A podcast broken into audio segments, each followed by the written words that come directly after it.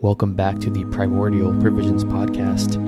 This is Ali back here with you. And as usual, I appreciate you showing up. On the docket for today, I'd like to discuss the idea of prestige. It's a peculiar concept, and one that, like money, power, and respect that we discussed the last few weeks, can, if misunderstood, really lead us off the path in life. How many a miscalculation or misstep have been the result of one of us buying into this idea of prestige without first interrogating its worth. I believe that prestige, the topic of it, is one of the more important ones we can discuss, so I'm excited for this episode. And let's get into it. I mentioned a few moments ago that prestige to me is p- peculiar, and I say that because it's one of those words that its insidious beginnings are hiding in plain sight.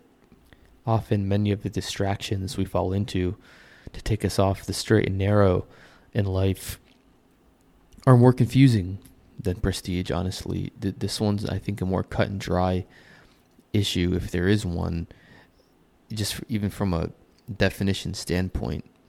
The fallacy of the whole topic is really in plain sight, whereas some other issues are a little more confusing. This one, it's less of a opinion and more of just being informed on its the word's definition. If we look up prestige in a dictionary, it's a noun that is defined as widespread respect and admiration felt for someone or something on the basis of a perception of their achievements or quality. Also defined as denoting something that arouses respect or admiration. However, if we look at the origin of the word coming first from Latin through French into English. It means literally illusion or glamour or conjuring tricks. And it was in its original use used in a depreciatory manner. So while the word now is used in a quite positive way, it was originally not so. It was originally used in a, neg- a negative uh, way where it meant a, a trick being conjured. And if we look at it in that way, none of us would ever want to be associated with a, a, a trick being conjured or an illusion or or some kind of um, cheap, glamorous facade on top of what really is, is pretty bankrupt. So without any, you know, analysis on, you know, what's the real purpose of life, journey, not destination, all that kind of stuff, without any of that, just saying, hey, this is the definition of the word, it seems pretty clear that if the motives behind something we do is the prestige, whether it's an institution we want to uh, attend or a, a job we'd like to perform, a house we'd like to live in, or a car we'd like to drive, or or even if you know how we want a uh, a partner or a child to reflect upon us in any of those or other facets of life, just based on the definition of prestige alone and its origin, it seems like we'd be able to work ourselves to a point, hopefully, where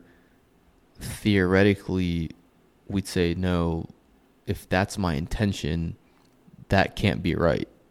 And I need to recalibrate on this one and recalculate where my intentions are, what I'm trying to do, and what steps would be healthier for me to take and more effective in reaching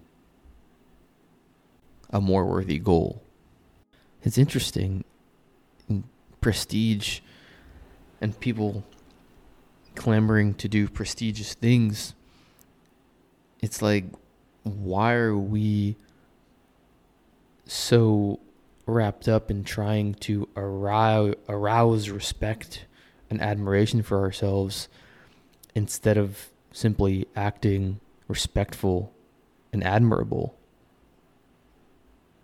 I know earlier I said we don't even need to get into the journey, not destination point, but if we we were going to get into that, would it not be relevant to say, well, instead of being so worried about the destination of being perceived as admirable and and trying to control that why don't we just use our agency to engage in the process of behaving admirab- admirably in the little things in life, in the small moments of life, and let the chips fall where they may. So, once again, it all comes back to the ever important control versus agency. And I like this example of prestige because I think it really highlights how important the difference between control and agency is in a clear, defined way. And linguistically, I think it, it offers simple and clean way to think about the topic. If this resonated with you, as it did with me when I first heard it from a thought leader a number of years ago, I'd be really interested in hearing why, and if you have any experiences or stories that have led you to that point. Feel free to drop me a message at Ali, A-L-I, at primordialprovisions.com. And with that, I'd like to thank you again for joining, and I hope you'll come back next week. Peace.